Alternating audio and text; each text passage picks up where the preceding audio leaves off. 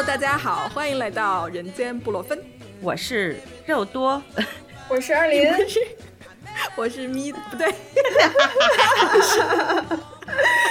开场失败，第一季第二次。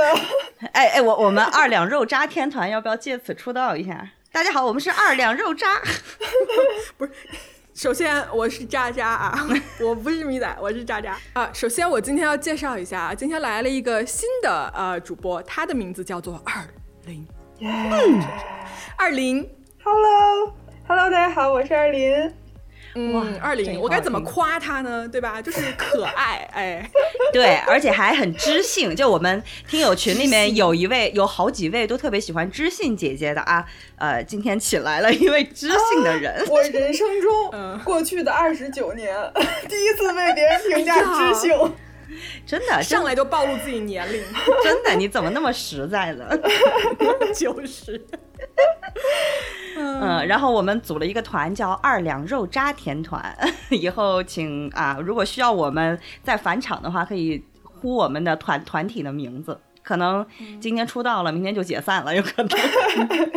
你这布洛芬，你得搞多少个天团？每一期都有不同的人跑过来。嗯，对。然后也可能出不了道。好吧，那我们言归正传吧。每次都没有什么端庄的开场。嗯。你 拉倒吧，你还想端庄的开场？来来来，我们这一期想聊一聊同一个世界，同一个妈。为什么你的声音突然这么小呢？我不知道，我为什么要说悄悄话？我们这期想聊一聊父母，想聊一聊啊各自的爸爸和妈妈。嗯，然后大家听到这儿不要觉得这期会很无聊。我们 在前期收集资料的时候出了非常多爆笑的呃，不是梗吧，就是就是还挺有意思的事情，想跟大家一起分享一下。对，主要是这个题的灵感来自于。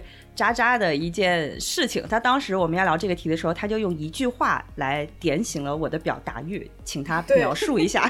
结果他们又在群里邀请我的时候，呃，我我知道要聊这个选题的时候，我说了一句话，我说骂我妈，我在行。呀。没有要骂父母的意思，没有，绝对没有。嗯，是这样子的。那天我跟呃肉多，我们俩在微信上就说：“哎呀，下期聊什么呢？”然后我就突然灵光一现，我就说：“你知道吗？我们家冰箱那个冷冻里面有一条二零零五年的鱼，是不是很值得聊一聊？”然后他就疯了，他说：“为什么会有一条？哎，那是十几年前啊，十七十七年前，已经快成年了这条鱼。”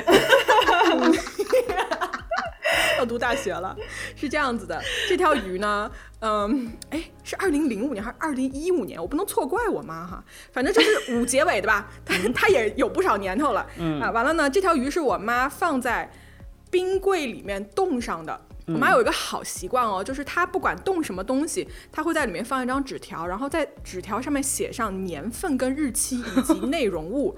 首先，她有这个习惯就觉得很奇怪，对不对？对。什么样的人会冻东西的时候写上年份？说明这个人他是以年为单位在往冰箱里放东西。然后有一次，我好像是在冰箱里找雪糕还是找呃找冰激凌，我就有个东西就咔就掉下来，就快差点砸砸到我的脚。我一看，二零。二零五哦，我以为说 二零掉下来的，奇怪，了奇怪的谐音梗。你们知道吗？我同事有一个重庆姑娘，她每次说二零二零几几年的时候，我总觉得她在教我。所以呢，就二零从我们家冰箱里掉了出来 啊！我一看这个年份，成年了嘛，还没未成年。对对对，对对对，幼年的二零掉了出来。完了呢，就我就看我就惊了，我就问我妈，我说为什么会有一个。这么老的鱼在我冰箱，在你们的冰箱里待着，然后我妈说：“你快把它放回去。”我说为什么要把它放回去？为什么？我说：“我说你还吃吗？”她说。他他就有点不耐烦，你知道，就是有种被我抓包了，但是她又不想面对这件事情。她说：“你不要管了，哎呀，快给我放回去。” 呃，那条鱼可能现在还在我们家冰箱里啊。哦，所以她是知道这件事儿的，我以为她不知道，她彻底忘了。知道了啊？No No No，他知道这条鱼是要给你当传家宝吗？可能吧，可能要传给我的下一代。就他知道有那么多东西，但是什么时候会吃？永远不知道，我们家还有那种冻上的那种什么西西洋参是吧？还有各种各样的胶囊，就那些药，就特别是那种胶囊，早就过期了。但是就永远在那个冰柜里面冻着。你说，哎呀，这可咋整？为什么要冻着呢？是是等待着某一天有什么可用之处吗？嗯嗯嗯，我觉得应该是这么想的。你知道，嗯，很久以前也不是很久吧，好像是今年还是怎么着，就是有一个新闻是说一家人吃了一个就冻了一年的，好像是一个面条还是什么东西，对吧？然后全家中毒了，最后那个结果还蛮严重的，好像是没有救回来。然后我看到这条新闻，我就立刻转发给我妈，我说妈，你快看，我说你快看，这个食物冻了这么久不能吃啊！我妈就已读不回，不理我，他不理我，就哎呀，咋整啊？哎呀，心焦了，心焦了，焦虑了。对啊，我我。我真的不知道各位在听的听众朋友们，你们是不是也有一个同样的妈？不是我，帮我出出招，怎么劝劝他？我觉得他其实知道的，他只是不想再面对这件事儿了，当逃避是吗？我觉得如果我让他扔掉的话，他可能会舍不得扔。就是他特别节约这个事情，就是我从很多事情上都能看出来，我妈特别节约。不，她总有这么一个习惯。嗯，我我我觉得这件事情不能用节约来节约，对，不能用节约。我试图帮她合理化一点，发现还是不行，是吗？我不知道阿姨听不听我们节目。阿姨，如果你你把这个条鱼呢，二零零五年的鱼呢，如果是当做一个艺术品给它保存下来，我能理解。但是如果你要吃呢，千万不要入口。你想，咪仔现在也不。渣渣现在也回不来，对吧？你说大姐多焦虑。但是刚才渣渣说的那个节约的那个点，我觉得真的是同一个世界同一个妈。基本上我们的父母辈应该节约这一点上都是有共识的吧？就冰箱里啊，真的真的，冰箱里绝对是一个爸妈的那个节约生活体验报告，你知道？就我的那个我们家，对，你们家是各种过期的冷冻食品，我们家是各种的容器，就是我一打开冰箱里面，就是呃，不论我喝过奶茶的杯子。然后喝过各种矿泉水的瓶子，各种品牌的矿泉水的瓶子。我有一次在冰箱里，对，然后哎。对，就是全都瓶子放冰箱。不不不不，听我说完，就各种品类的瓶子，甚至有的时候差一点会有那种我没用过的那种买的屈臣氏的那种化妆水喷雾的那种瓶子，你知道吗？就是没用过的。嗯嗯嗯。然后在里面装着各种辣椒、豆豉和大蒜，然后 放在里头。啊！就他特别爱这种废物利用，然后装各种神奇的食物，然后摆在冰箱里。但是哎，这我要为你妈说一句了啊。嗯，这一集我是不是要尊称一下？因为我总说你妈这种就 有阿姨在骂人，为阿姨，就你可以称我妈为童老师，就我妈姓童啊啊，然后她是大学老师，我在家都管她叫童老师。好，童老师，开玩笑，嗯，对对对，就我我想为阿姨说一句，她瓶子虽然在那儿放着，对吧？但是它里面还是装了内容物啊，说明它还是物以就是其用了嘛，不是？嗯嗯嗯嗯，那你呢？对呀，物尽其用。我嗯啥？哎，这个我妈也一样哎，就是我妈特别喜欢留两个东西，一个是就是那个葱伴侣的那个酱，它是一个方盒，对，然后洗干净贼好用。还有一个是那个新疆的那个酸奶西域春，它也是一个方盒。我们家真的有无数个这种方盒啊，它真的，它留着干嘛呢？就是装蒜啊，装蒜，装什么东西在冰箱里？哎，嗯。但是它其实就是一个免费的收纳盒，对对对，是的，嗯，对，那那还挺好的，那还嗯，我我还蛮赞同可以这么干。所以你是不是私下里也会尝试这种方法是吗？渣渣，值得学习。我跟你说，对我我这一期在写提纲的时候，我就我真的我满脑子都是那个歌在一直鬼打墙，就是长大后我就成了你，对对对，因为。我妈就是爱收集塑料袋儿，你知道吗？还有那个空的 玻璃瓶子，因为我妈常年做剁椒，我湖南人嘛，我妈常年做剁椒，做什么那种酸豆角什么的。那个玻璃瓶子，我们家我跟你说不夸张哦，就如果是厨房，它可以排一整个地板，都没有空可以走人走进去，有那么多的玻璃瓶子。就，但是，我。现在也开始收集玻璃瓶子了，我也想举个手，我也是，我开始收塑料袋了，已经。对对对，我也是，我也是，我也是。但是我我想吐槽一点，我妈她她收集完塑料袋之后，你知道很多现在超市塑料袋不都是没有提手的那个吗？就装菜的那个，她拿回来之后，她没有办法套在垃圾桶上，它太小了。但是我妈非要把它套在垃圾桶上，所以那个垃圾一定会。跑到那个袋外面的，然后就搞得很 脏，完了你就费水呀，你就开始用水洗那垃圾桶，得不偿失。我就不理解为什么，我说他很多次了，但是他不会改这个行为习惯。哎，二零说的这个这个妈妈的这种因为节约得不偿失的点，我也太深有同感了。哎，咋了？你知道最近我遇到了一个事儿，就是啊，你们可以称我妈妈为刘老师，她也是老师。刘老师，对，好的好的，刘老师好。我们亲爱的刘老师呢，就来北京跟我住了一段时间。就他有点洁癖，然后总觉得呢，因为我养了一只柴犬，然后总觉得那个狗子身上可能到夏天会有味儿。但是呢，他又想说，每次如果送出去，你知道，在北京洗一个这种小中型犬的那个洗澡，就相当于洗车，差不多得七八十，反正我每次都七八十。我妈就就觉得不行。我得省这个洗澡的费用，让她自己在家里洗。结果洗完之后呢，他没吹干，他不知道那个柴犬的毛大概有三层没吹干，导致呢洗了几次之后，他本来要省钱，最后的结果就是我带我们家狗去看皮肤病，花了一千五，然后。哎呀，狗子也受罪。就是当我把那个我我特别我特别开心，你知道吗？我把那个收据摆在我妈面前的时候，说妈，以后请你不要再节约了 这件事情。就刘老师怎么说？刘老师就后来学乖了，但是他还会有一些就是诸如此类的习惯还保留，比如说就是觉得洗衣机洗衣服费水，他就会每次我妈也是对吧？就是全都手洗，然后连那个被子都要放在那个就湖南叫脚本，放在那个盆里面踩。一定要手洗，然后导致我妈现在腰特别不好，她就又花很多钱去买膏药贴着腰。你说这个卖就自己还受苦，就能费多少水？嗯，你说到这个，我想我想问啊，就是我妈妈的那个手啊。童老师的手就是因为常年干家务，就是皮肤很不好。嗯，然后他那个手就青筋什么的都可以看得很清楚嘛。嗯，他就经常会拿这个手 比一下，就就说你看我这我为这个家操劳了多少多少。但是呢，每次他洗碗或者是洗那种用很多，就比如说那种洗衣液啊或者什么洗衣粉什么的，他就直接上手洗。我说妈，你戴一个手套，我说这样子不伤皮肤。嗯，但我妈拒绝不戴手套，她永远不戴啊。嗯。那那没有一次可以不用一次性的手套，可以用很多次的呀。对对对，有那种橡胶的手套，我给他买了，但他就是不戴，我不知道为什么。然后他就说：“你看我的手操劳成这样。”哎呦，这个逻辑，我怎么我怎么能破除他这个逻辑闭环？童童老师行为，对对，童老师跟刘老师一样，我不知道二零的妈妈也是什么老师，是不是有一样的癖好？那这样的话，我我我给我妈也起个代号吧，请叫我妈火风老师，因为火风是我妈的网名。火风好棒，好酷炫呀！突然一下，我俩 同老师刘老师输了，弱爆了。那我给我妈叫音乐老师吧，我妈的网名叫音乐，叫音老师好了。音老师，我妈网名叫心贴心。那你叫新老师，新老师、殷老师和火老师，还是童老师？还是童老师？童老师。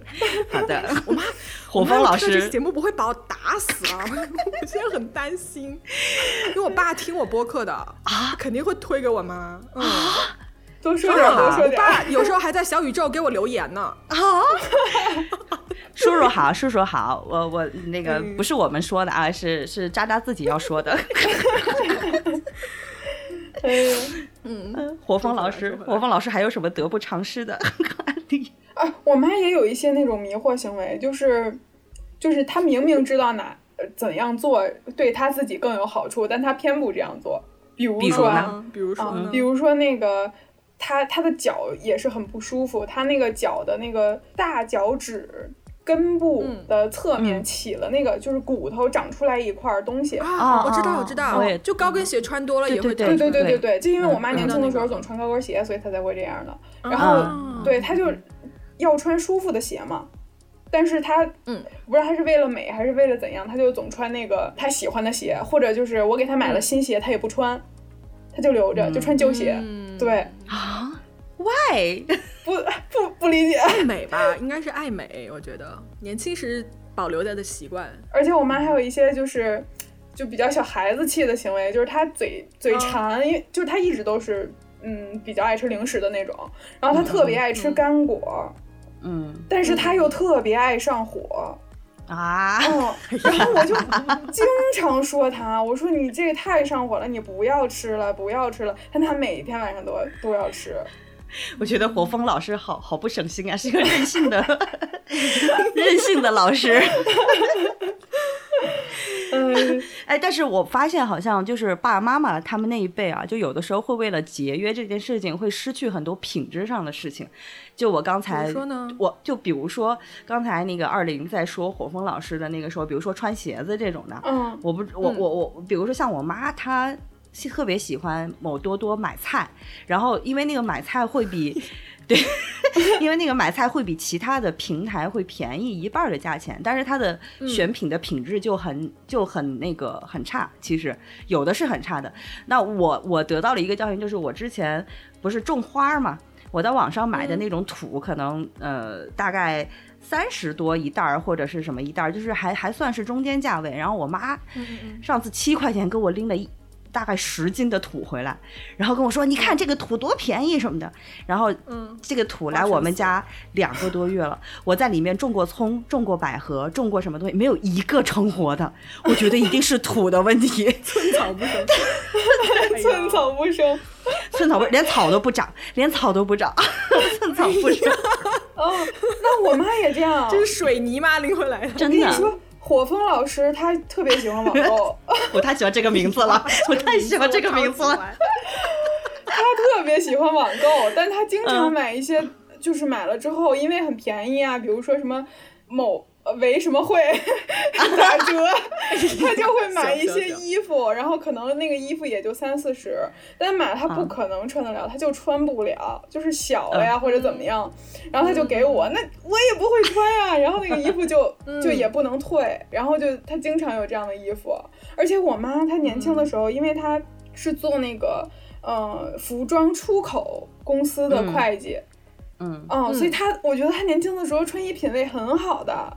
但是我不知道为什么他他这个年龄上来了之后，我就开始酷爱那种花红柳柳绿。然后我把我妈和她的姐妹们的照片发给我的朋友，我说快看我妈那个那个浮夸加土味儿。然后他他可能对我妈的长相，他可能对我妈的长相也没有什么印象了。但是他就问我，难道是左一？然后就一眼就认出了我妈，她就这个风格大变，然后你也能看出她的衣服就是品质不好，但她就一定要疯狂的这样买。但你看她买了衣服，又有很多又穿不了，就浪费了。然后，对吧？这种衣服你穿了你又不喜欢，你穿两穿两次就扔了，对，就反而更浪费。还不听劝，对，你还好心想提醒一下，也也没什么用。我我跟你说，二零就是在配色的问题上，你马上你二十九岁是不是？你再过一年，你也会走上你妈妈的道路。对对对，我刚要说，你不要以为你跑得了，你不要以为跑了，我就是这样的。我之前我我大概前前两年的时候，我还一直跟我妈说。五六十岁就是六十多岁了，干嘛穿的这么花里胡哨的？就是我觉得就是趁气质，就是可能黑白灰简单的简约系的就行。我妈说不行，就一定得非常的俏，那那种老来俏，你知道吗？俏，然后 太准确了，俏。自从我这几年开始，我发现我的购物车里面多了很多粉色、亮绿色，就是 之后我发现我变成了我妈，就是真的二十多岁的时候喜欢黑白灰，到三十岁之后啊，可能我觉得我比我妈还早一点，更喜欢俏的颜色，所以不要埋怨你妈，不要埋怨火风老师，对。火风老师就是你的明天，对，火风老师就是你的一盏明灯，他就在前头，指引 你，指引你的方向。嗯，其实你们刚才说，就是各位老师喜欢往家买东西。我去年回家过年的时候，我们家客厅旁边有一个小房间，然后那小房间平常堆一些杂物，我也不怎么进去。嗯，呃，那天我就是走进去了以后，我整个人就是震惊，你知道吗？就就有那种成箱的水果。啊，好像之前曾经很火的，就是有什么橘，哎，橙子是吧？说什么可以用吸管直接喝的一种什么橙子，嗯，我妈买了一堆，然后买了一堆就是没有名字的，好像是化妆品还是就是那种杂牌的往脸上抹的东西，哎呀，我就疯了，我说你不要往身上抹这些东西啊，我说到时候你脸烂了什么的，对吧？然后。我爸在旁边，我就说怎么回事儿？因为我平常不在家，我就说怎么怎么买这么多东西？我爸说，哎呀，就是什么微信什么搞那种什么姐妹间的团购啊什么的，他就往里面加。啊，我说我说你管管他。我爸就是那种就没事儿，让他买吧，他爱买你就让他买，你知道吗？你刚才说那个水果的事情，我觉得很多父母都有一个经典行为，就是比如说啊，冬天的时候家里有一箱苹果自己买的，然后苹果吃着吃着就蔫儿吧了，对吧？这一箱可能还剩半箱蔫儿吧的苹果。此时又有人送来了一箱新的好的苹果，但他不会吃那个好的苹果，他一定要把那个蔫蔫儿的苹果吃了吃完，结果那箱好的苹果也变蔫儿了。疯狂点头，疯狂点头。不是，我偷偷的说，我现在也是这种习惯，我我也是特这种习惯，就是有时候囤货爱便宜，囤货可能囤过好几瓶那种的，然后囤着囤着，就是一直。不停的就是只用只用那种老的，然后它就慢慢就过期了，一样的习惯。哎呀，哎呀，我觉得这时候真的好好想唱，长大后我就成了你，我想哭了。我给你放个 BGM 吧，到这儿。哎，我们我们我们除了吐槽妈妈，就是各位老师之外，有没有家里人的？比如说爸爸呀，或者是整个家族里的这种奇怪的这种这种行为，也不知道奇怪的行为啊，就是一些比较神奇的行为有没有？不不不，你先别把这话题转走。关于童老师的事情，我还没说够。童老师，童老师，因为因为是这样，我家就我爸跟我妈，我爸不怎么管我，他什么东西都是放养，他完全不插手，也不说话，就就不管我想干啥就干啥。就我我我在家里发癫，他就让我发，但我妈不会，我妈就是，首先我问你们一个问题，就是如果。我在自己的房间，然后我妈进来，嗯，对吧？干了一些事情之后，我妈就出去。我说妈，把门关一下。嗯，你觉得这个门是不是会被关上？啊，对啊，对啊，永远关不上。我妈永远那个门哦，她不会给你咔给你关，那个锁不会锁上，她会留一条缝，就是那条缝。而且这个事情不但是所有说中文的朋友，我跟国外，因为我在国外留学的时候，我跟国外的朋友聊，嗯，就美国人也这样，美国妈也留一条缝。我开始全世界都是一个妈，我开始以为是老师的职业病，一定要观察，不是？结果全世界妈都是这样吗？嗯，哎，但我我妈妈是我我的那个刘老师，他不是关一条缝，他是不允许我锁门。哦，就是如果可以关，可以对，它可以关，不能锁。对，就是我有的，比如说我叛逆期的时候，高中，然后我锁了门，然后我妈就会上演那种你是不是不爱我了那种戏码，就是你你跟我之间有秘密了，你不能什么话都跟我说了，你不爱我了，就这种戏码，他就会觉得你锁门有东西要瞒着他，他不允许你锁门。哎，但是你妈妈这种，就刘老师这种沟通的形式，我觉得就虽然是有点精神 PUA 吧，但我觉得他还愿意跟你说，我妈就是那种上来咔一脚给你把门踹开，然后就是感觉那个时候就是国民党那种敌我的那种斗争的场面就出现了，你知道吗？就感觉我妈她也什么都不说，就把门踹开，然后就看着我，就想说。怎么着？就是他马上要出警要逮捕我，然后我就畏畏缩缩在那边瑟瑟发抖，然后他就走了，我就不敢关那个门。我终于知道你那种哈士奇的状态是随的谁？就之前 之之前渣渣说他好像说的是哪一期？就是性教育那期说那个嗯，每次好像。怼了那些讨厌的男生的时候，就特别骄傲，像得了冠军一样。刚才我的脑子里，你说童老师的画面，我脑子里就描就出现了你的那个画面，特别骄傲，昂首挺胸，歘一下，想瞒我，对，踹开，对。哎，火风老师好像从来不关心我是不是锁门，是不是关门呀？啊，这么好，真的假的？但是我我有印象当中，就是我很小的时候，大概二三年级的时候吧。就是我有一次那个我的抽屉是有锁的，好像那个我并不是故意要锁它，只是因为我偶然获得了一个有锁的抽屉，我很新鲜，所以所以我要锁它。但是我妈就问我，你那个 你那个锁锁着的抽屉就装了什么？你为什么要锁着它？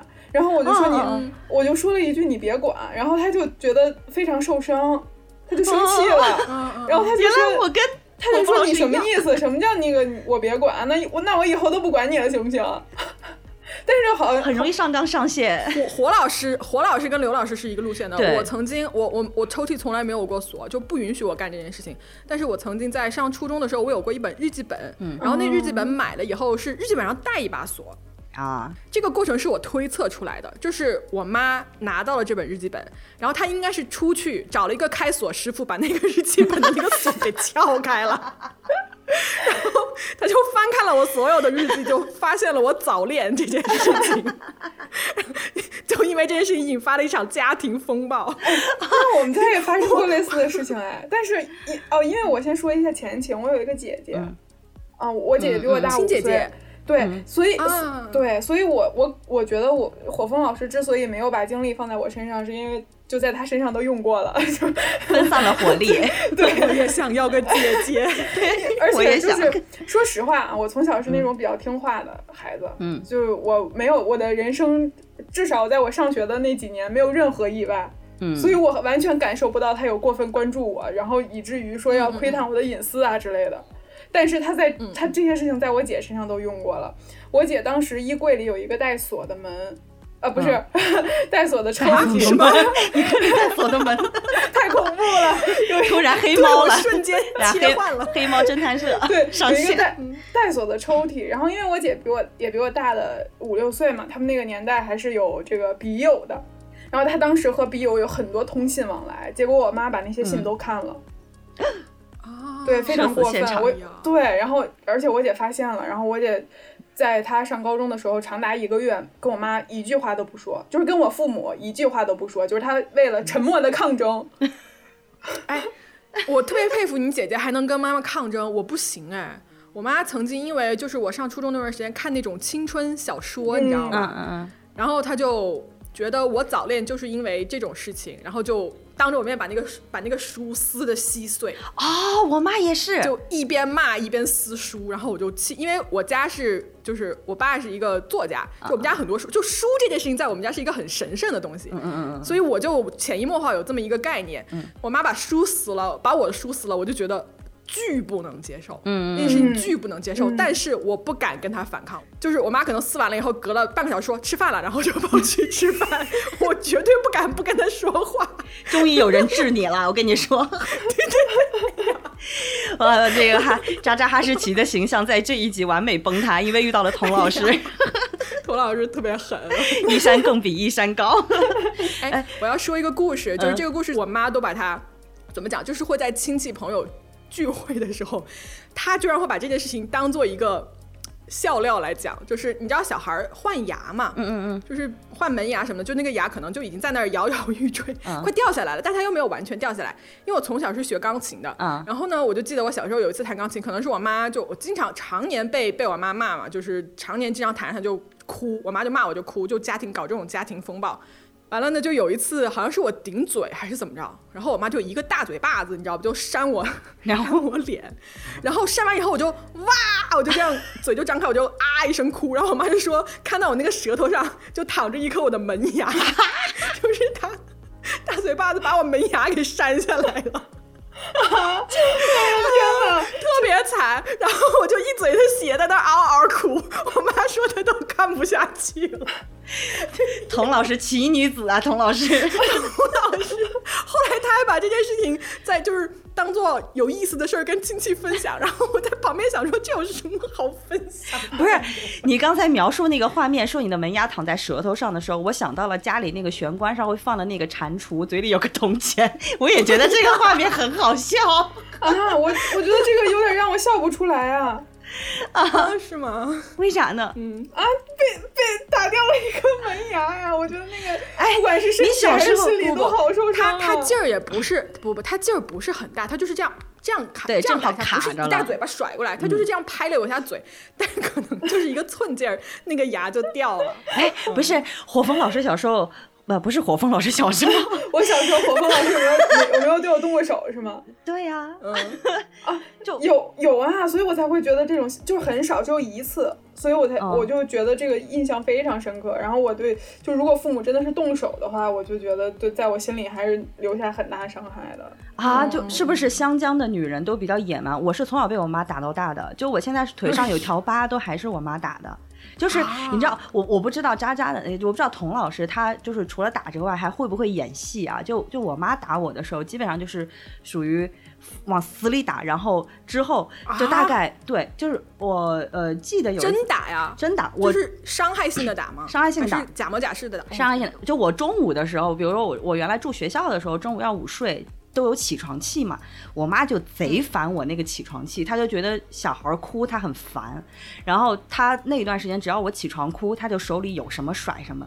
有一次我最记得有一次我起起来的时候，她手上就是她手上没有东西了，她就把她的拖鞋，就像那个什么，你记得《美少女战士》里面有一个月亮健美里变身，就是那个，然后她什么月之眠出击那个动作，你知道吗？就是把那个。拖鞋平铺在手掌上，然后直接甩过来，然后那个拖鞋直接从我的大腿这擦过去就流血了，就是这种时候就特别多，就而且湖南我渣渣肯定知道什么，呃，辣椒炒肉，那不是一个不是一个菜，那是那是那对，那是一个就是竹子一样，对。代称，对对对，那是一个打人的工具，然后就是打打你，然后它就会出现那种一条一条的痕痕迹那种的，就小时候你这个太狠了。啊，就因为我妈她可能有点狂躁嘛，就可能到学校里面当老师当的有一点太烦了。然后我小时候可能确实是有点皮，就很矫情，所以她就会打。但是我妈呢，基本上打完我之后，她会哄我，她会上演那种说妈妈还是爱你的，然后跟我聊一会儿天，假模假式聊完天之后说你爱妈妈吗？然后我就一边哭着说我爱妈妈，就啊，这个不行，这家庭惨剧。不行，刘老师，天哪，刘老师，刘老师，我要跟各位各位听众说啊，暴力不可取啊，暴力绝不可取，打妹打妹啊，不要打小孩。那个，嗯，不，但你刚才说那个，我突然想起一件事情，就是除了童老师给我一 一一嘴巴子打下门牙这件事之后，呃，我其实不太记得我妈打过我，我不太记得我妈打过我这件事儿，但是我爸，我记得，我爸在我小时候特别小，就是可能还是我能被我爸抱起来，可能就才几岁吧，嗯嗯嗯。他忘了哦，对我干过一件特别贱的事儿，就我爸不是个作家嘛，他就那个时候当年没有电脑哈，九几年的时候没有电脑，他就会写手稿，就是他都是一笔一画写上去的。然后呢，如果我嗯有什么东西我忘了是因为什么，可能我就是平白无故在那儿犯贱，我就会把我爸的手稿藏起来，嗯，然后我就不给他，嗯，我就不给我爸怎么说我就是不给，就跟刘胡兰一样在那边就是犟，然后在那边就不给，不不不。呃，很可能是因为这种事情，我爸就拿拖鞋打了我屁股，就咔这样打。然后呢，打了屁股就小孩就哭嘛，哭哭哭。但其实我觉得他打的不是很重，就虽然你拖鞋打下去会有一个红印子，但那个印子很快就会消。嗯，我就开始哭，哭的最开始我爸是不理我的，他就让我哭。但是呢，哭了大概十分钟之后，你知道，我爸其实他非常非常爱我，但是他就会心软，他就会心软，他就会过来看，想说。真打了那么重吗？然后我看我爸过来试探了，你知道吗？我就开始哭得更带劲。我就我我不知道为什么我从小是个戏精，对我那个时候我就知道说好要开始演了，然后我就嗷嗷大哭，就停不下来。我能我能哭一个小时，哭到最后我爸抱着我跟我道歉，你知道吗？就是那种忏悔，说对不起对不起，我真的不应该打你，下次不打了，然后还给我买好吃的。嗯，这个事情重复了大概两次还是三次之后，有一天我爸突然醒悟了。嗯嗯，就是他发现你演他后来没有再打过，对他后来没有再打过我，但是他就是有一次在那种气不过的时候说：“你少跟我演，我知道你根本就不是真的疼，你你不要再给我来这招，我不会哄你的。”社死现场。嗯，但我这个我记得特别清楚，因为我我演戏了嘛，所以印象特别深。嗯啊，我小时候我爸也打过我一次，就只有一次。但是是因为对对，就是我现在觉得没有什么了，但是是因为我呃周五我们会放学比较早，小学的时候，然后我要去同学家玩了，然后那时候也没有手机嘛，不可能说先跟父母说一声，然后我就大概七八点钟还没有回家，然后这时候又快下雨了，我就用我同学爸爸的手机给我爸打电话，然后说让他来接我，然后他就来接我了，然后就在回家的路上一边开车一边骂我。然后 说我什么不回家，然后怎么怎么样，然后结果到家之后就我拿钥匙开门嘛，嗯，我还我还没有没有把钥匙拔下来，我爸就把我推到门里，就开始拿拖鞋打我屁股，对，然后然后结果就是我觉得这件事儿也没有什么，包括他打了我，后来我想想，其实他打的也不是很重。然后我爸就说去去跟你姐哭一会儿吧，他知道我，他也知道我心里可能觉得很委屈。然后但是这件事给我留下的唯一的阴影是，当天晚上我们家吃的是麻酱面，我此后再也不吃麻酱面了。啊那，PTSD，对记忆的创伤，对。哎，但是我我我我有想啊，就是会不会是小时候其实。我有在想我这边，因为我觉得我爸妈从小打我都特别狠，而且我爸和我妈基本上不是一个唱红脸一个唱白脸，他俩是唱双簧，就是会加加剧，对双打。但是我后来想想，会不会是小时候的记忆会把那个东西放大？其实，嗯，好多时候我感觉爸妈就属于那种吓唬你，声音大，就像我现在打狗啊，呃，对不起，我不是故意打狗。小心评论区啊！网暴你，就是我们家狗原来就是小，就是小还小的时候，比如撒尿啊什么的。就就老在家里面撒尿，我就得调教他嘛。当时就是没，你就是把打改把它改成调教两个字，你觉得就好一点了吗？烦人，调教对，就其实打我不是我拿那个卫生纸的那个桶，我不是真打在他身上，其实就是打旁边，就是发出那种声音。我有时候在想，我小时候可能是不是就光记得我妈骂我的那种声音大了，然后就觉得我好像遭受了什么特别暴力的对待似的。我我有在想，我记忆会不会有一点错乱？因为其实孩子你是绝对弱势的呀，你父母是你这个世界上的靠山。如果他突然变成了一个你对立，而且会对你造成伤害的东西，那个小孩的绝望的心情是非常可怕的。是的，是的，对对对，可能就会放大一些。所以说不定是错的。有一天我当了爸妈，绝对不会打小孩的。我觉得，嗯，给他提供足够的安全感。但我一定会吓唬他，就像我吓唬我们家狗一样。嗯，哎，我还要说啊，就是童老师在我们家有一个每天都要重复的事情，就是呃，因为童老师做饭嘛，对吧？呃，非常辛苦啊，这么多年一直在我们家给我给我跟我爸做饭。你这个求生欲真的来的有点晚。求生欲，但是呢，我妈做饭是她那个饭离做好可能还剩，比如说今天炒三个菜，她第二个菜刚下锅，她就会说下来吃饭。就会在家里大声嚷嚷让我下来吃饭。然后呢，如果你这个时候下来了的话呢，你就会坐在桌前，大概要等一个十到十五分钟，你也不知道干嘛，你就是在那儿等。他也不会让我帮忙，他嫌我碍事儿，但是你就得在那儿等着他，然后等这个饭端上桌，然后大家一起吃饭。就你必须要提早很久在那儿坐着，然后还嫌你碍事儿。对，但是如果我不来，我曾经就是斗胆试过两次啊，就是如果他喊我，我不去。完了，我跟你说，追命连环扣，嗯嗯，他会拿着那个锅铲，然后热气腾腾的 跑到你的门口，让你下来吃饭，吃饭啦，吃饭啦，不敢不去。对我爸也是一样，所以现在我跟我爸就像那个巴甫诺夫的狗一样，你知道吗？就是听到下来吃饭四个字就往下狂奔，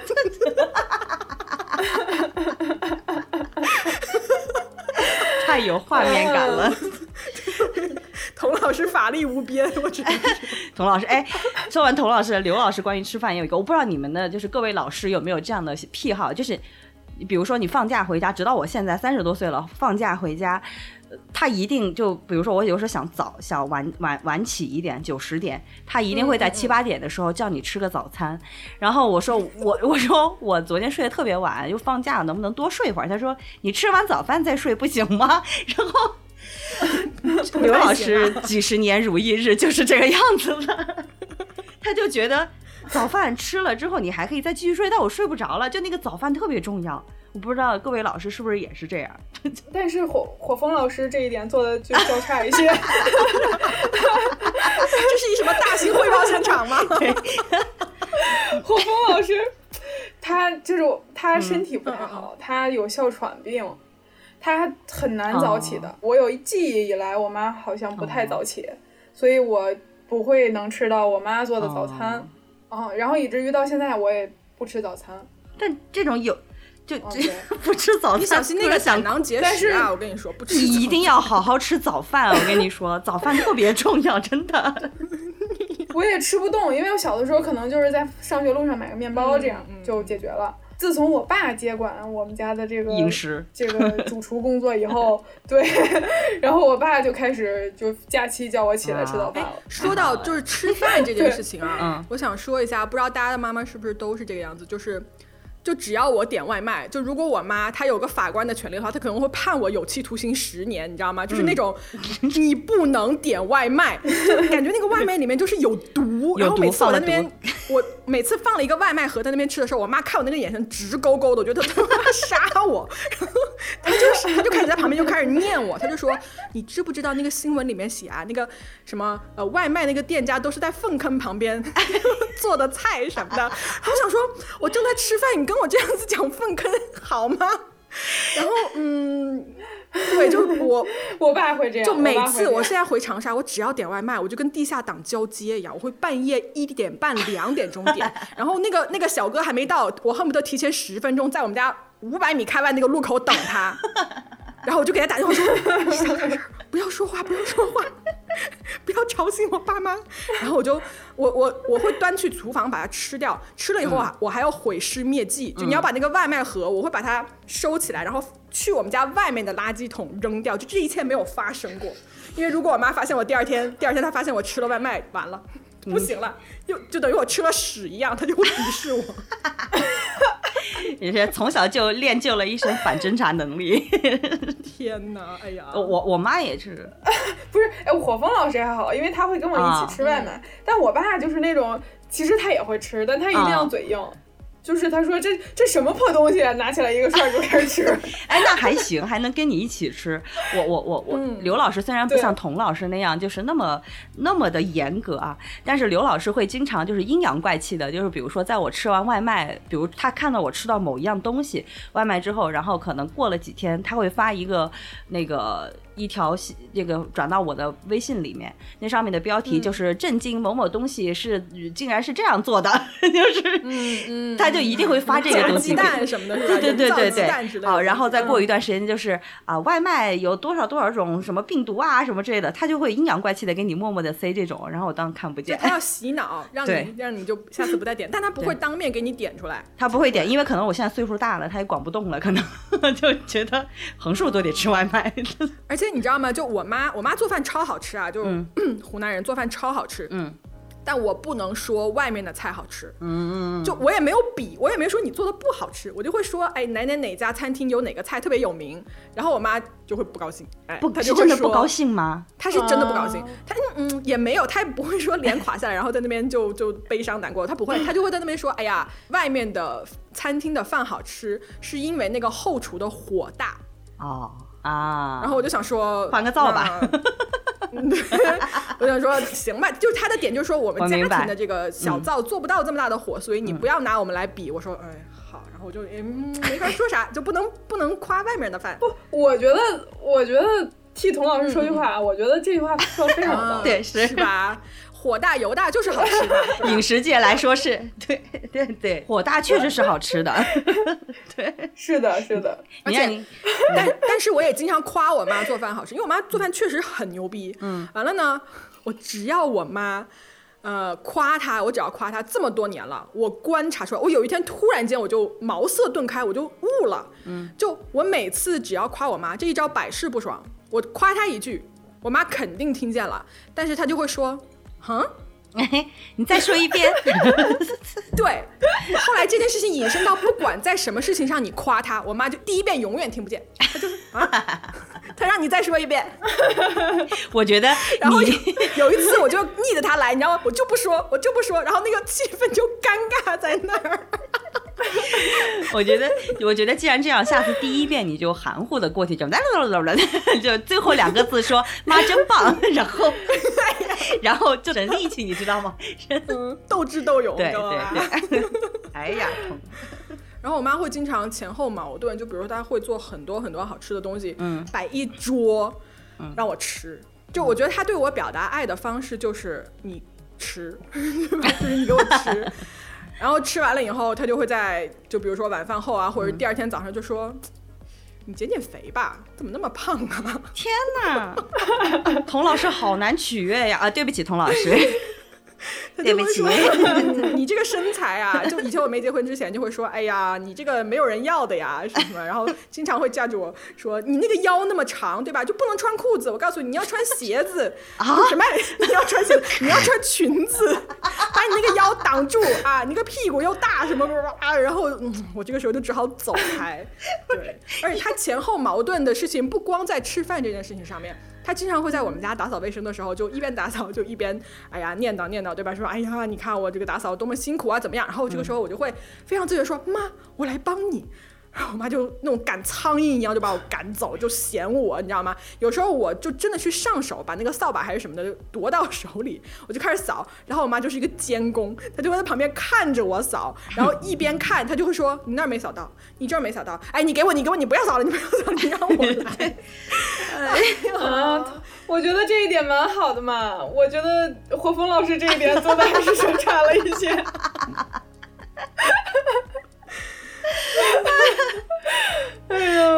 老师都不要听本期节目。我对我妈这个，我我对洪峰老师这个收拾收拾家的能力，就一直保持一种质疑。我我 是吗？嗯，对我，我就我是我们家最整洁的人啊！哦，就对，好难得。对，然后。我就我以前就是经常嫌弃我妈收拾的不干净，然后我就会一边抱怨，然后一边收拾。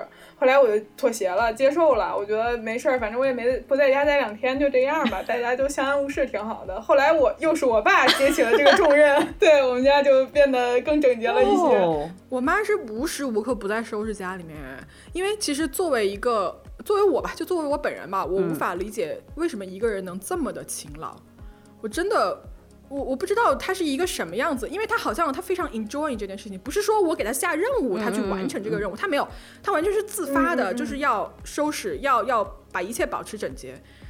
我特别羡慕，我特别羡慕他能做到这个，因为我现在我自己住嘛，那我我无法做到像我妈那么勤劳，就是所有的东西每天拖一遍地，每天扫一遍地，那个台面一尘不染。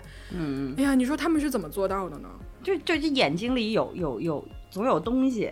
你知道，就我我姐姐也是这种，就我的表姐姐也是这样。就有一年她来北京的时候，我知道她眼睛里面老特别眼尖，能看到一些东西。我就趁她来之前把家里都打扫了一遍，然后结果我姐坐在家里面不到五分钟，她说。哎，我忍不住手痒了。我说你干啥呀？他说你没看到电视柜上有一层灰吗？我就真的是看了半天，我都看不出来。我觉得就可能是爸妈，就比如童老师，他的意识觉悟比我们高一层，他能见到我们看不见的灰，你知道吗？就就对，我觉得大家对生活的要求不太一样。童老师对这个生活的，就是卫生方面的要求就是比较高。对，而且我觉得，就其实有的时候好多事情都是爸妈跟我们的其实生活标准和要求都不太一样，所以就会有一些不理解。是的，还是我其实在想啊，是不是因为他有我跟我爸，因为我跟我爸就是两个嗯懒人，好吧？嗯。呃，就我觉得他是不是有一种责任感在心上？就如果这个家他再不收拾，这个家就完了，然 后就成了一个垃圾堆，是不是？因为我们俩没救了，所以他得上场。你真的脏成这样吗？能够？就没有啦，就是不能够吧？应该我我不会每天去拖地啊，我也不会，我顶多两三天了不起了。哇，那你还算勤劳的。我一周可能拖一次地，我会吸尘，但拖地我真的觉得好麻烦呀。每个人可能关注的点不太一样，就嗯，责任感这种事情，反正我没有。我就算有责任感，我也不会用来做卫生。骄傲啊！你在哪儿？我有责任感，我也不会用来做卫生的。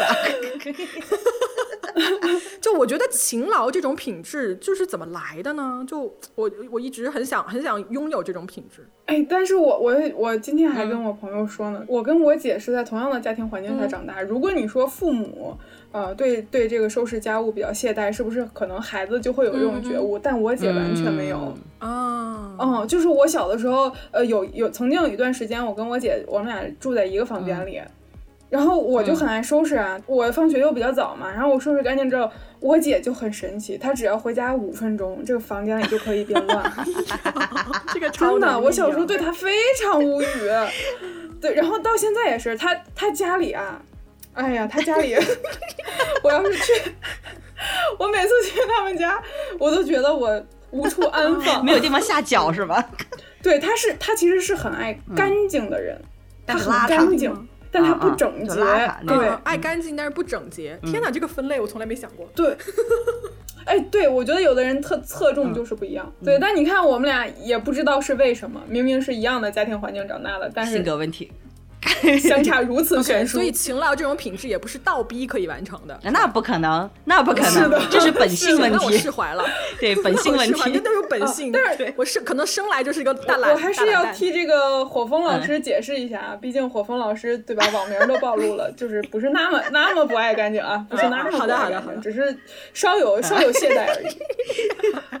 哎，就就是火风老师，他还有一个特别让我不能理解的习惯，就是我们家那个装修风格是特别中式的，包括那个沙发和茶几都是那种中式的家具，红木是吧？对对对对对对。然后前段时间吧，呃，两年前了，两年前了，我们家要换那个餐桌，然后我跟我姐特意去家具城挑了，也就。也不算便宜，我觉得还蛮贵的一个桌子，然后就样子也很漂亮，样式也很漂亮，然后我觉得也是和我们家的装修风格能搭得上的。然后买回家之后，我妈就以这个怕它什么撞坏、磨坏、擦坏为理由，就给它铺了一个桌布。然后关键是你知道它这个花红柳绿的品类对吧？然后铺了一个桌布还不算完。然后他还在在那桌布上铺了餐垫，但是更就基本上看不到那个桌子本来的样子，是吧？不是基本上，完全是完全你放个梳妆在那儿，其实也是一样的，是吧？对，但是在此之上，还有一个让我非常不能理解的，就是他在这些上面还放了一个特别沉重的玻璃板。天哪！呀，是为什么？铺了布是怕那个桌子坏，然后铺了玻璃板是怕布脏，是这个很有可能，我就不懂，没有镜头。你是不是以后家里的凳子越来越高，就？吃饭得爬到高脚凳上去吃，而且我还就跟他抗争过，你知道吗？我趁他不在家，我就把那个桌布给撤了，嗯，然后或者我就把那个要要么我就把它洗了，我就想洗了把它收起来，要么我就扔过，就是我扔过我们家东西，因为我们家真的就是我们家楼下有一个十二平米的储藏室，这都被他装满了，他还不满足，他留着那些东西干什么？我们家也有一个同样的空间，是的。嗯 对我，我就会给他扔掉。然后我可不敢扔童老师的东西，我靠，惹不起，惹不起。看得出来，看得出来，不敢。对对，我不敢，我不敢。所以他们有的时候找不到东西，就问我，质问我说：“你是不是把它给扔了？”但是你，你应该问一下国风老师，请问你留着它有什么用呢？对啊，我就问他留着它有什么用，他说你管着吗？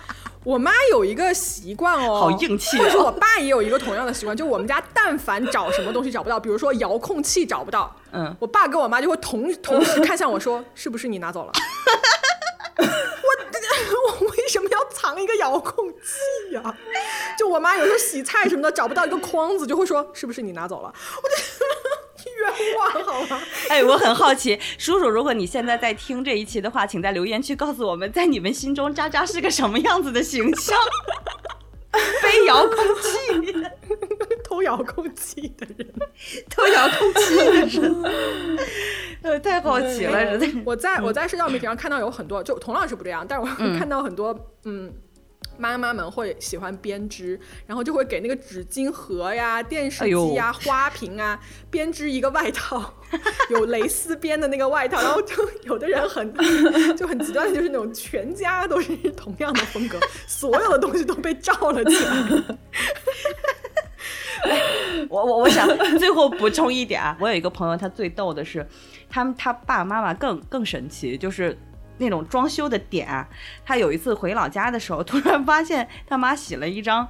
那个他的黑白的艺术照摆在了家门口，然后房间门口，对，然后他问他妈妈说：“为什么装修你要把我的黑白的照片挂在我房间门口？” 他说：“这不是你房间吗？看着不是很艺术吗？这是走的一种什么？他们理解的某一种奢华风，就是觉得会对，就是会有就很多这种点，我就觉得哎，很好笑。”我家各个房间，你走进去都能看到我的艺术照。我家也是，每一面墙上都有我的艺术照。而且我家是从几岁开始，就就我好像是五岁开始学跳舞吧，就五岁的时候那种，一直到我呃好像三十多岁的时候都有。就我回家，我感觉我进入了一个我的黑历史博物馆。就一进去，满墙每天就是我各个不同年龄层的头在看着我睡觉，然后我就。我也觉得我很神奇，竟然没有做噩梦。爸妈总是能挑出来你最不满意的照片，洗出来放大。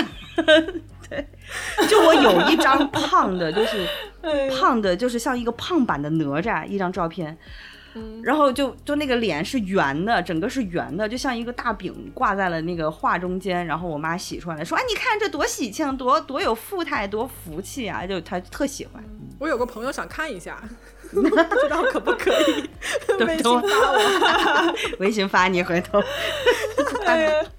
所以有的时候就是我，我觉得就是聊到这儿啊，就越来越感觉有的时候可能就是。刚才之前说的，我们的生活经验或者说我们的生活经历标准，其实跟爸妈其实不一样，有的时候会有这种错位的理解。对对对，对，就会有这种错位的理解。就后来包括三十多岁之后，越来越能理解这种可能小时候觉得很离谱的事情，但是到现在就会觉得哦，好像是能理解一点。可能我以后当妈了，我也会这样。我不知道你们有没有这种瞬间，就是。首先，我觉得我可能不会，这辈子都不会当妈。我也说这辈子都不会成为童老师。对不起，童老师，我再次。那如果我不当妈，我就成为不了童老师，对吧？对，也是。嗯，但是我妈好像二十三岁就生下了我，就极为英年早婚，就是那种 二十三岁，哎，哎呀，我二十三块在干嘛呀？可能夜店里吧，在摇老婆，在当五场哈士奇。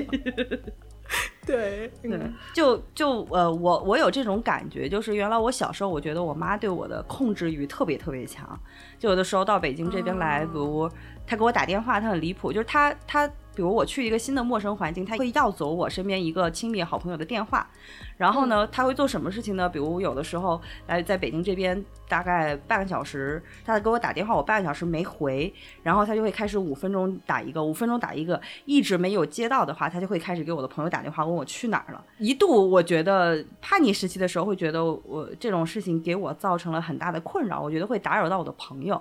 嗯，然后就是诸如此类的这种控制欲的事情很多，但是有一次我妈跟我说，她说，呃，她跟我说了一件事，她是说，其实，嗯，那种无意识的行为是源于说，即便你三十多岁还是二十多岁，在她心里，我就是一个孩子的那种状态，她放不下她的家长的那种身份，所以她会情不自禁的，即便是我告诉她说，你不用担心这个，我有能力去处理这件事情，她还是会依然的会这么去做，就她情不自禁。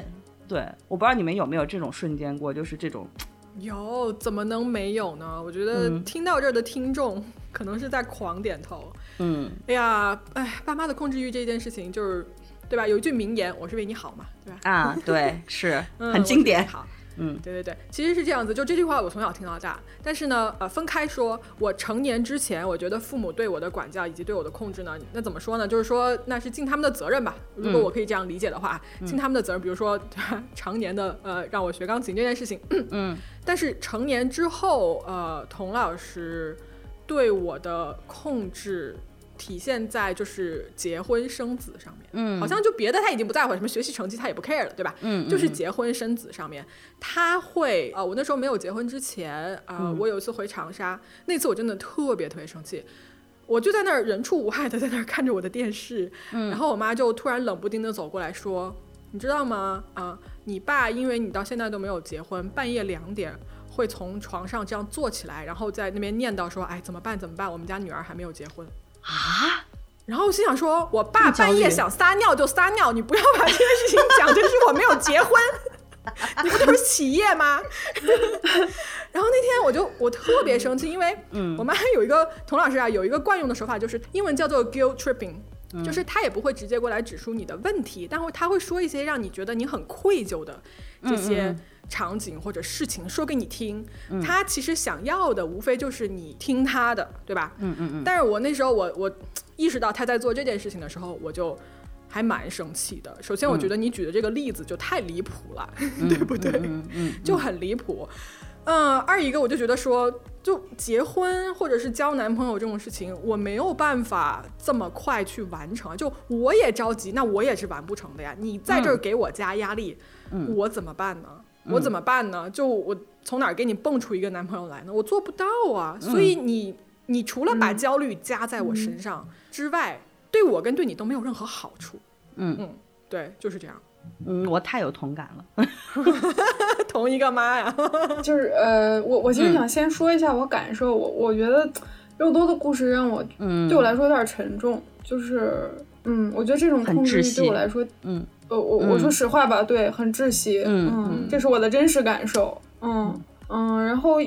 我我确实也没有体会过这种感觉，但是我很怕被人控制。是是呢。我我其实有的时候跟我朋友相处，然后如果就是我我朋友结婚了，如果我感受到她就是她老公对她有这种，我其实内心是非常愤怒的。是，没错没错。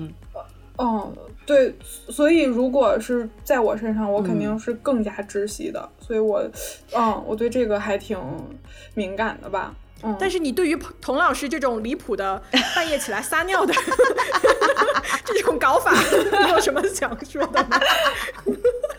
哎，就是童老师野路子，我倒是觉得童老师蛮可爱的嘛，不按牌理给你出牌，是生活智慧。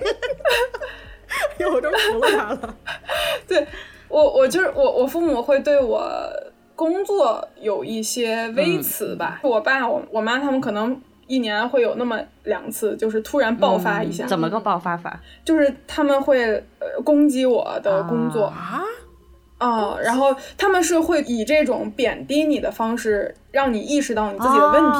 比如说同感，嗯，比如说我爸本来我们的聊天气氛很好，真的在闲聊，突然。我忘了是哪个点，就聊到了我工作的问问题，然后我爸就说说你这个工作就是不不是那么回事儿，什么什么就开始，而且他的言辞很激烈，然后具体说什么我有点忘了，因为我没放在心上，但是有一句话就是确实有点戳到我了，当时他说说你一手好牌打得稀烂。啊，这句话好重啊，这对我而言，对。对。而且我爸我妈其实说实话，他们可能不太管我，但是他们的每次教育你的风格都是这样的，就是他会说非常狠的话去贬低你。但我现在就是有点能够过这道坎儿，是因为我知道他们此生的交流方式都是。这样的，不是对我这样，他们对别人也这样。你给爸妈买一本那个非暴力沟通，让他们读一读。就就二零说的这个，我特别感同身受。我有时候在想，是不是呃，就。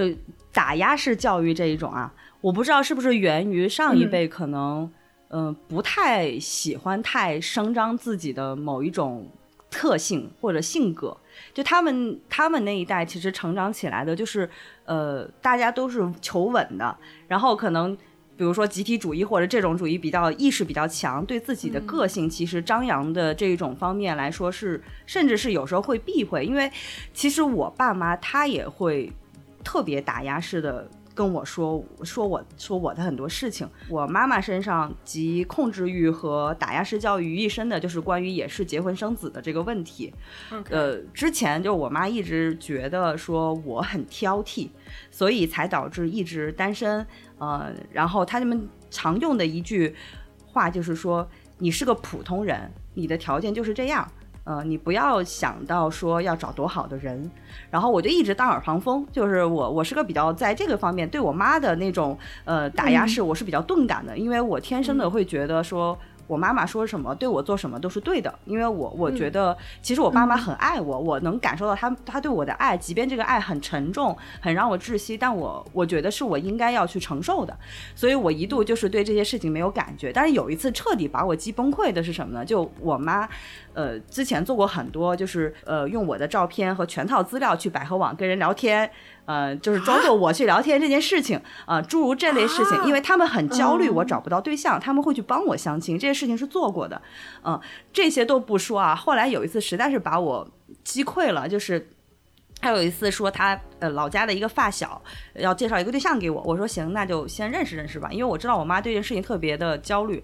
我说那我先看看照片，然后看完照片之后，他就同时传来一段资料，那个资料就是说大概我那时候是不到三十岁吧，大概那个人是四十五岁还是四十八岁，离异有孩子，然后这些我都无所谓啊。后来我妈紧接着发那张照片，上面是什么呢？是一个秃顶的，特别矮，他坐在一个。公共的椅子上，然后你就感觉他的脚板都不能着地，就是整个人会是矮的那种状态，而且他的那个坐姿就很奇怪，是那种呃，就是交叉交的很深，就是比如说我们可能翘二郎腿，呃，膝盖就是互相重叠嘛。他那个膝盖已经过去了，就我看那个照片会有一种母仪天下的感觉，你知道吗。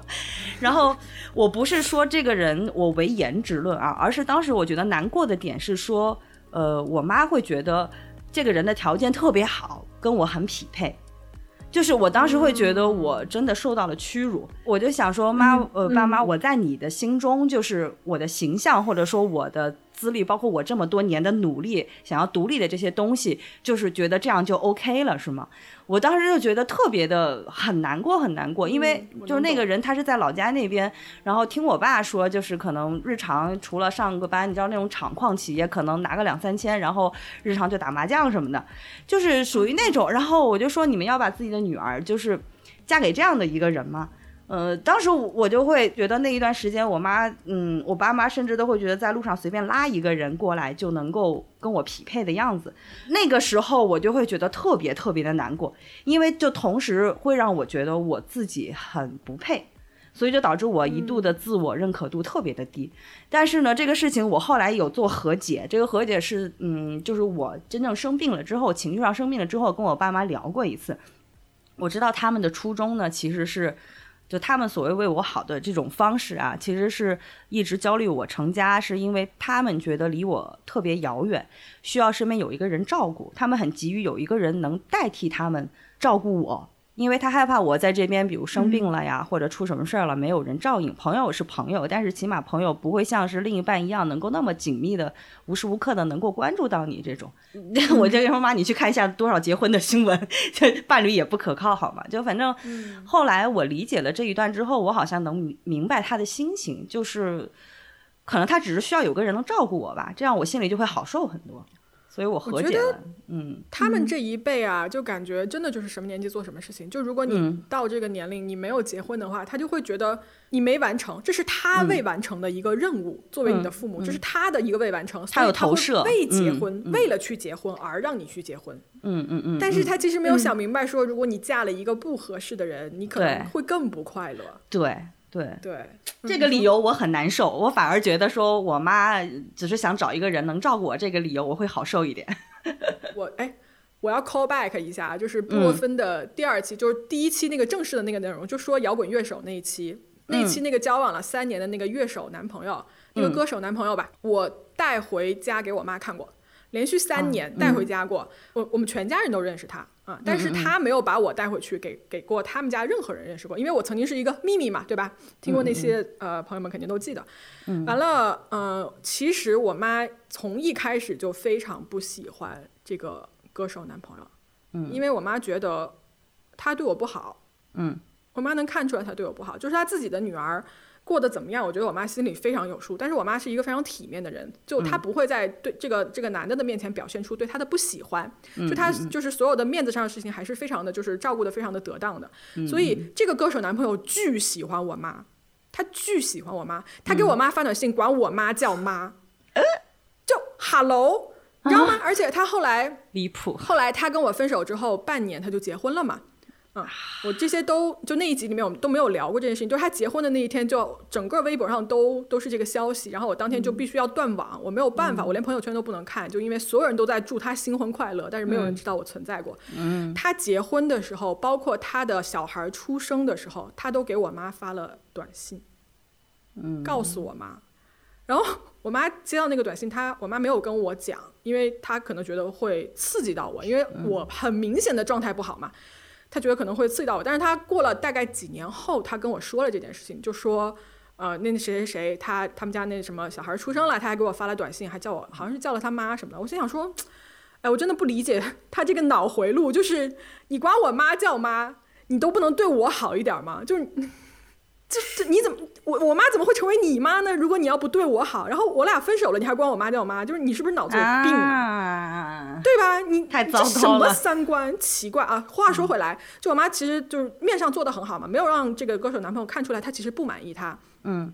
但是呢，呃，当时因为我深陷在这个爱河里面，所以呢，在呃那一年跟我妈产生了非常非常大的冲突，就是吵。我妈就是跟我说：“你必须跟他分手。”嗯，就你俩不能交往，然后我就在这边哭的，就就是那种，就你凭什么来干涉我的这种恋爱啊、婚姻什么？就我就是这么爱他，怎么怎么的，然后我就是要跟他在一起，然后就吵嘛，就这种戏码嘛，吵到后来这个事儿就不了了之，就一度就不说话了，就母女俩就不说话了，然后就是很大的一个裂缝。后来大概过了几年，哎，过了到了第二年还是第三年的时候，有一次我妈在电话里跟我说起这个事儿，因为我那个时候还跟这个歌手男朋友在一起，然后我妈其实是知道的，嗯，那个时候我妈就已经冷静下来了，你知道吧？然后她就跟我说，她说，嗯，她说你这样吧，她说如果，她说如果你要想跟他在一起的话，她说你就在一起吧，她说我不想让你将来。呃，回忆起这件事情的时候，会因为我阻止你而后悔。他说我我就是希望你幸福啊，唉。然后我拿着那个电话，我就眼泪咔就掉下来了，你知道吗？我就觉得说，我那么就是全副武装的去跟你斗争，但最后你你退了，你退步了，然后你跟我说你只希望我幸福。就你，我觉得我跟我爸妈在这件事情上面就斗争了一辈子，然后最后他因为爱你，然后他就说，那你想做什么你就去做什么，就我我放手，哪怕我再不同意你这件事情，我也我也愿意让你去做你想做的事情。然后我就觉得我操。我这个人，我跟你说，就吃软不吃硬，你知道吗？就我妈一一搞这个，我就啊输了。童老师，你又赢了。这个放手的这一招实在是太高端了。我就为什么他，哎呀，就爸妈用放手的这个这一招用的这个时间真的是卡的让人很难受。你知道，我爸妈也是今年学的放手，然后就很难受。但是你知道吗？这么多年过去了，我现在回想我妈对于这个男朋友的反应。他是对的，就如果我当年真的跟他结婚了，我我绝对没有现在幸福，绝对绝对没有。对对，嗯，但是这个中间的过程确实是很难受。嗯，对。二零听的沉重了，太沉重了，这一段聊的太沉重了，我妈呀，我要我要掰回来。二零听的，哎，其实我我跟我妈，我觉得有很多事儿。我不知道是不是我还小啊，就是我有很多事儿，我其实没那么释怀。嗯，比如，嗯，就是我跟我妈，我可能这两年我就是自我怀疑比较严重，然后我有好多事情找不到原因，我就会把就原生家庭嘛，人生不幸福都赖这出身不好，可能可能是一种借口吧。但是我现在还没还没缓过来，我就觉得说，嗯，我自己的性格缺陷是我。家庭环境造成的，而且已经无法弥补了。我就有的时候会很埋怨他，就是比如说我我，因为我刚才也说了，我妈就是身体不太好嘛，然后她有哮喘病，然后她每次身体不太舒服，或者她说她生气了，就是这个我我我到现在为止我都分辨不出，她到底是生气了还是她真的不舒服，她就会采取一种办法，就是她不理你，冷战，嗯，而且完全不是因为我做错了什么事儿。他他只是单纯的不理你，沟通都机会都没有，这样就很难受。对，而且那时候，但我小的时候，我就会觉得说，是我做错了嘛，嗯，肯定是因为我做错什么什么事儿，他才不理我，嗯，然后以至于我现在就是一个特别畏惧冲突的人。你现在会不会也会习惯性的就自我怀疑很严重？对，就是只要我这个环境里有人。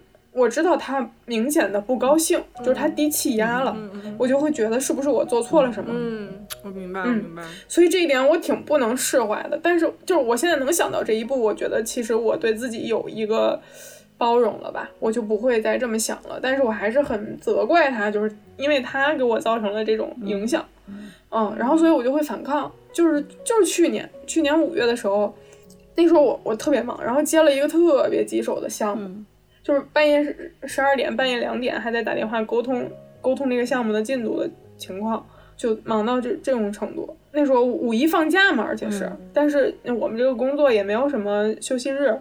我妈就恰好是那个时间把腰给扭了，嗯，她扭腰的第二天，然后早上大概十点多了吧，然后我还在那儿对着电脑就是沟通各种事儿。当天正好我爸是外出了，就是他出去了，他中午肯定也赶不回来。平时都是他做饭嘛，所以现在这个午饭就要有人解决。然后已经快十点半了，其实我心里是想着这件事儿的，我肯定不可能让他做饭呀，而且我也会做饭。但是我还没有开始行动，他就我就突然听到他在客厅里拿钥匙的声音，以及他要换鞋了，我就知道他要就是他要逞强自己出去买菜了呀。你你不可以跟我沟通吗？你你说对吧？如果就算即使我没有行动，你也可以教我吧。嗯嗯嗯。然后我就开始我就问他了，我说那个您别动了，我说咱们中午吃什么？我说家里有还有什么菜？然后或者咱们点外卖也行。他就不说话，然后我就持续的问他就不说话。我突然就生气了，因为其实我肯定在沟通项目，我情绪也不太好啊，我基础情绪就比较差。我说您不说话能解决问题吗？嗯，他说我懒搭理你。嗯，为什么呀？我当时，我当时就没有自责了，我我当时就完全愤怒，我就是愤怒。嗯，对，然后我就说行，你不是懒得搭理我吗？我就走，因为我有退路。然后我就找了一个 折中的办法，我就背着电脑去我姐家了。我就是我。我既要离家出走去抗争，但是又不能做的太过。嗯，我到我姐家，然后我外甥女还教育我说：“姥姥不就是生气了吗？你让着她一点怎么了？” 我说：“更气了。”我说：“你妈天天跟你生气，你试试。”然后，哎，说到这一段，我看二零眼睛都红了。就这一期，没想到聊到最后，三个人哭成一团，你知道吗？奇怪的走向，对，布洛芬越来越放飞了。嗯，后来那个我，但是到晚上我就回去了，而且其实下午我爸就回来了。我知道家里也有人嘛，我回去了之后，自此以后，我觉得我告诉他一件事儿，就是我已经长大了，你不可以再用这种方式对待我了。对对对，没错。嗯，然后我觉得我妈她也是，可能就是也是年龄到了吧。你看她就是我们开始对话了，就晚上回到家我们开始对话了，其实也是代表她，她知道自己这样做你你不能接受了，嗯，他肯定从此以后也会转变他的方式，就是互相开始包容嘛，嗯，虽虽然有很多东西我还是无法释怀，但是我知道大家都开始走向这个包容的，嗯，互相包容的这个方向。二零你说的这个其实就是我现在的一个问题，就我上周嗯。在跟我这个心理咨询师，因为我常年是跟心理咨询师一起工作嘛，呃，我上周花了一节的时间跟他讲我跟我父母的这个关系是这样子的，就是在我成年了之后，虽然大家刚才聊得很欢乐，对吧？但是其实我觉得每个人心中都有很多跟父母怎么说，就是你又牵扯。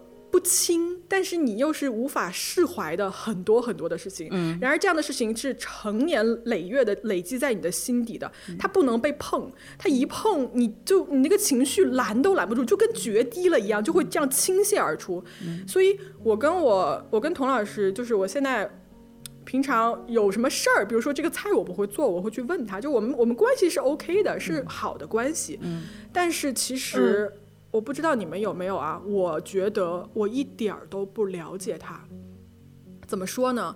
呃，可能因为我爸是一个做文字工作，所以他善于表达一些，但是我妈她不是。嗯。我跟童老师的关系永远是一个母亲跟一个孩子的关系。但是作为一个，你看我现在是一个，比如说我做播客，我在讲别人的故事，对不对？但是作为一个。自然人，我很好奇，如果不把母亲的身份放在第一位，我只以一个客观的一个角度去观察童老师的话，他究竟是一个什么样的人？他身上发生过什么样的故事？他是怎么成长起来的？他是怎么变成了今天的这个他的？我觉得我一无所知，我仅仅知道了就是他给我讲的那些他小时候那些励志的故事也好，怎么样也好，但是我对他的认识是非常的单一的，他不是一个丰满的角色。尽管他作为母亲是一个非常丰满的角色，但是作为一个人。我觉得我对他的了解远远远远不够，我非常非常想了解他，我非常非常想知道跟他当一个除了母女，我想当他的朋友，嗯，我想懂他，嗯，但是我我迈不出这一步，你知道吗？就是我那一节心理咨询，我一直在剖析我自己，为什么我迈不出这一步？因为我我知道大家肯定都听过一句话，就叫做说子女永远都在等父母说一句对不起。对吧？父母永远都在等你说一句谢谢。就这双方，其实你们惦记的事儿都不一样。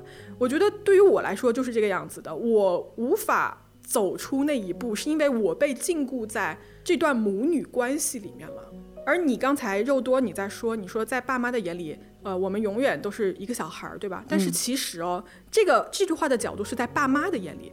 但是你知道那一节心理我剖析到最后，我发现在我跟我的爸妈相处的过程中，我永远都把我自己当成一个小孩儿，嗯，所以我迈不出那一步。嗯然而做小孩是很舒服的，你明白吗？就是他会照顾你，你有父母照顾你，你可以撒娇，对吧？你可以寻求开口要他们的帮助，要他们的支持。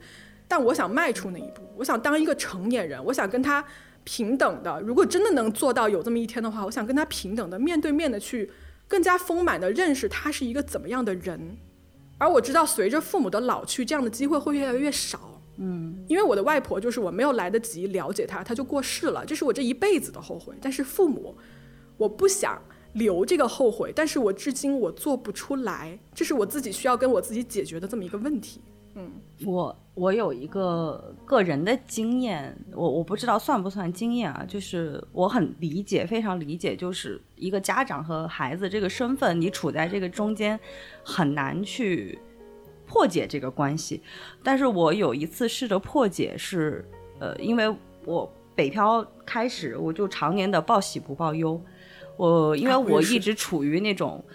孩子的状态，我不想让我爸妈担心啊，或者什么的，就是觉得是一个孩子的责任，不能让爸妈太操心我，嗯，然后后来我开始跟我爸妈之间的破冰，因为我现在跟我爸妈之间的关系已经在慢慢的向朋友的关系在转化。破冰的事件是，呃，我有告诉我爸妈我生病这件事情，嗯，我当时就在想说，其实我也有在做心理咨询，其实有的时候我们很难去走出那一步，会不会是我们在害怕？爸妈会怎么样看我的一些事情，我不知道这个逻辑有没有说清楚啊？比如说，我害怕，呃，我爸妈不理解我，或者害怕我爸妈，呃。会操心我，但是其实他们那个边界里的事情，其实我不用太管，就是我可以放心的告诉他说，我生病了，我就是不舒服了，那我不用去担心你能不能够消化，你能不能够因为我的这个负面情绪太过于难过或焦虑。我一旦走出了这一步之后，好像，呃，我们我们之间的沟通就会多多起来了。事实也证明，其实父母他的承受能力并没有我想象中的那么的弱。就是有的时候可能是我们自己脑子里为父母设置了太多的禁锢。对对对，就是这样，我就是这样。嗯而且你知道吗？我我去想象说，我能坐下来跟我妈面对面的去。去多聊，去说一说过去的那些事情，说一说我无法释怀，或者是他嗯无法释怀的事情。嗯我觉得我的在我的想象中，这件事情会变成最开始一定会变成一场哭泣，嗯，就是嗯各哭各的。对，我的的，委屈，他的委屈肯定会倾泻而出。嗯然而我非常害怕这样子的场面。嗯嗯，然后我又觉得他是不是会避免不了，嗯所以我不敢迈出这一步。然而我觉得我坐在这儿等父母来迈出这一步，基本上是不可能的。嗯所以我觉得我能不能有一天我能勇敢起来，我不怕这些东西，我去走出那一步，不再当那个小孩儿了。嗯嗯，但我觉得，我觉得这样挺好。哪样挺好？啥都当朋挺好。当朋友 是吧？不是我我我觉得就是你你当然可以探索这条路，但是我觉得我现在这种状态挺好的。我并不期待着我跟我父母之间会有一个变成朋友的过程。其实还是我我嗯等一下，等一下，嗯我其实说的不是变成朋友，我我觉得我现在跟他也是差不多朋友的关系，但我其实是想说，嗯我想解开很多我成长过程中的心结，我想做这件事情，但我觉得这件事情真的太挑战了，你得需要多大的勇气才能做这件事儿？我我觉得可能每个父母跟的模式不太一样，适合的舒适区的范围也不太一样。对。是的，是的，是的。嗯嗯，就比如说像童老师和渣渣，那可能你们的舒适区范围以内，就是就是突破舒适圈那个事情是你们俩都可能都接受不了这种情绪的强大情绪的冲刷，嗯。对，所以你们就可能走不出破冰的那一步，就是可能这是你们这个中间一个那个模式上面一个关键的点，就是其实嗯，我觉得渣渣没有必要去特别愧疚于说我没有办法去了解我我妈妈。对，没有必要因为这个东西给自己加一个愧疚，就是其实就找一个你觉得妈妈的舒适区在哪儿就行了。我我不知道啊，嗯，你听我刚才对童老师的描述，你觉得童老师是能琢磨得透的吗？可能需要一个采访。呃，我想我想问渣渣，就是你会觉得说，你如果不跟呃童老师去做这个交流，有很多东西就对你自己的影响你是无法化解的吗？这个很重要。好问题啊。嗯。我觉得我跟心理咨询工作这么多年，我一直在化解，试图从我自己的行为模式上去观察跟化解很多我童年留下来的，导致我为什么是现在这个我的这些这些东西。嗯，对。但是我觉得可能是我是一个重感情的人，我觉得他们是我爸妈。嗯，我想做这件事儿，我不想就是呃像我现在这样子交流层面上只是一些日常层面的交流，我想跟我爸妈建立起更加深层次的一个交流。对。因为我因为我特别爱他们，嗯，但是我的爱从来都不表达，他们的爱也从来都不表达，这是个问题。我想我想把它改变一下，嗯嗯。我还有一个问题就是，嗯，也是想问渣渣的，就是比如说原生家庭带给你身上的很多的性格和这些影响，你自己接受吗？我我不接受也没办法呀，怎么办呢？就对啊，就就现在这个样子。因为呃。嗯，我觉得我们仨都是属于那种特别特别重感情，相对来说又想的比较多的那一那一款呢。嗯，就我我现在稍微在我跟我就是所谓的亲子关系这个中间相处的舒服一点，就是因为我可能接受了原生家庭带给我的。很多的我自己不喜欢的品质，这个东西是怎么接受的呢？是我外公，他是因为救人去世的特别早。当时我外公去世的时候，我妈妈还在肚子里，因为我妈妈从小就是缺失父爱的，所以她会有强烈的控制欲也好，或者不安全感也好，嗯，都是源于从小缺父爱。当时是我外婆一个人把她把一家子都拉扯大，就是女人当家的那种氛围。所以我后来。知道了这件事情之后，我开始能够理解我妈妈身上的很多，比如说近乎让人窒息的控制欲，或者说她的很多的焦躁，因为呃我做出来的一些叛逆的事情，让她不安全感加剧，然后会，嗯，会责怪我，我好像。就是能理解了，所以我我理解他的一个可能，可能我觉得渣渣可能也是会想说，能够理解他的一个，比如说故事或者他自己的一个性格性格的成长逻辑，相对来说自己也能够接受自己一点，嗯，有可能有有可能有这一层的原因，嗯，但就因为我不了解，我现在一点都不了解，我特别想要了解，渴求这个这一部分，常回家跟人当面唠嗑。哎呀，你先把这个熔断机制，哎，对，强行该聊的内容了，强行上回不去。对，嗯嗯，所以啊，就是聊到现在，我我有时候真的就是想说，就真的我我每次都会想起那句话，就是我们都是第一次，我是第一次当女儿，我妈也是第一次当妈，可能就是大家可能都是在尝试，嗯嗯，也算是一种磨合，就像我们如果找另一半也需要磨合一样。就有的时候可能就会没有那么的偏执了，看他的一些事情。呃，而且我觉得说，我我刚才说我就是过得不好赖出身嘛，我觉得这可能 真的不是一个好的办法。嗯。因为有些有些事情你你真的没有办法改变了嘛，就你可能你对父母确实要忘记他对你的那些影响了，就是你们从现在开始，你只把他当做一个普通人。嗯。啊，我觉得这是一个和能够和他相对。和谐相处的办法，相对平等了解的一个办法，也是。对对对对，嗯，我我我其实比较理解我妈一点，就是我姥姥是我在这个世界上接触的人当中最能聊的人，所以我觉得我妈这样的性格，她一定是有她的原因的。嗯嗯，然后我妈作为，我也会观察她，就是她作为一个人，她作为一个社会人，他跟所有。他不同层面关系的人是如何相处的？嗯，就是他有他的缺点，那你不可能让他，当他变成父母的身份的时候，他这个缺点就不存在了，这是不可能的。嗯，他就只是一个人而已。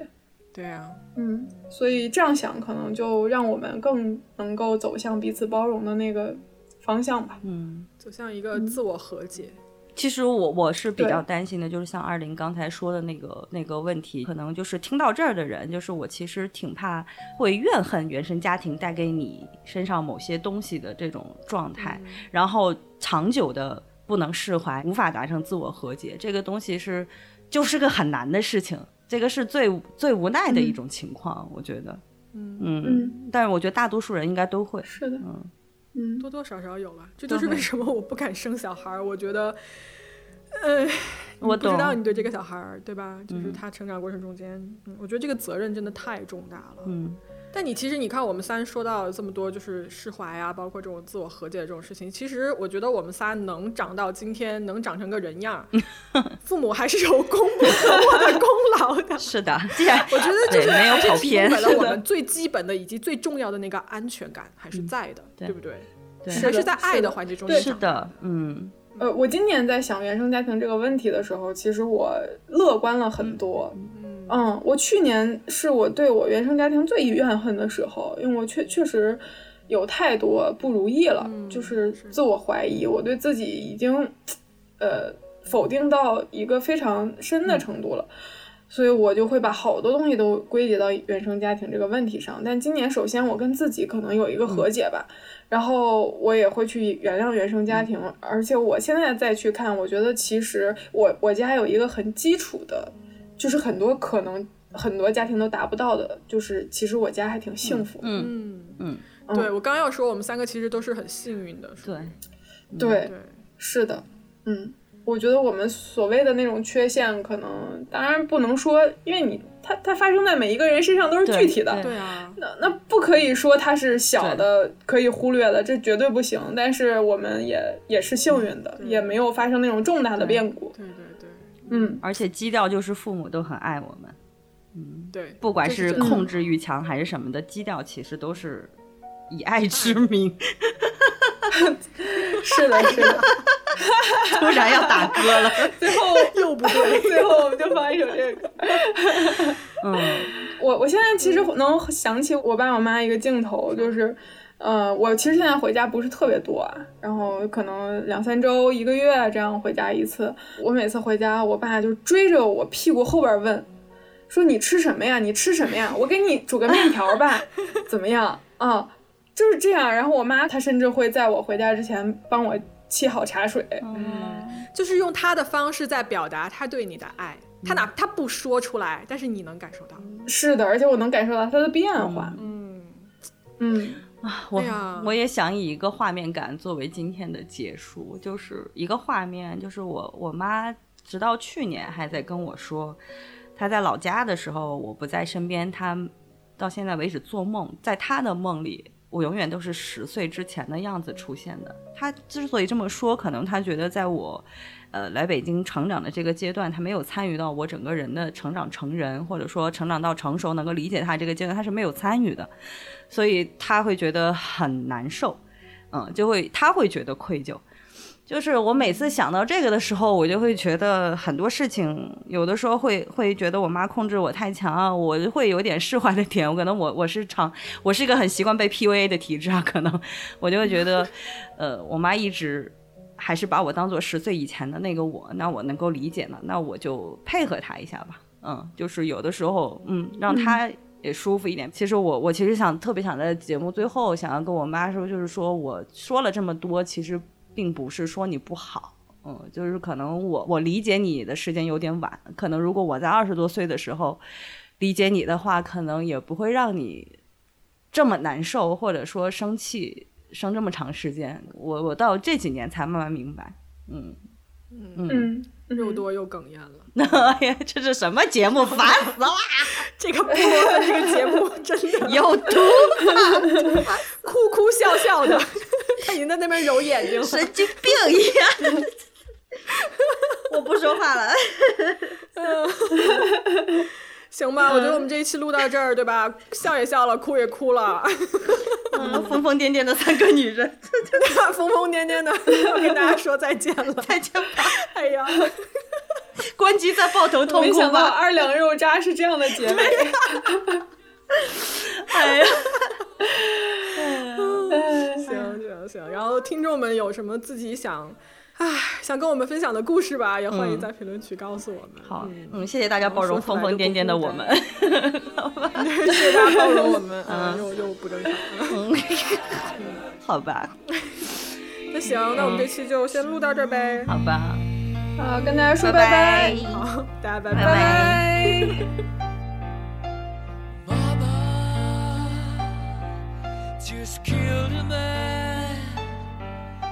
a gun against his head. Pulled my trigger, now he's dead.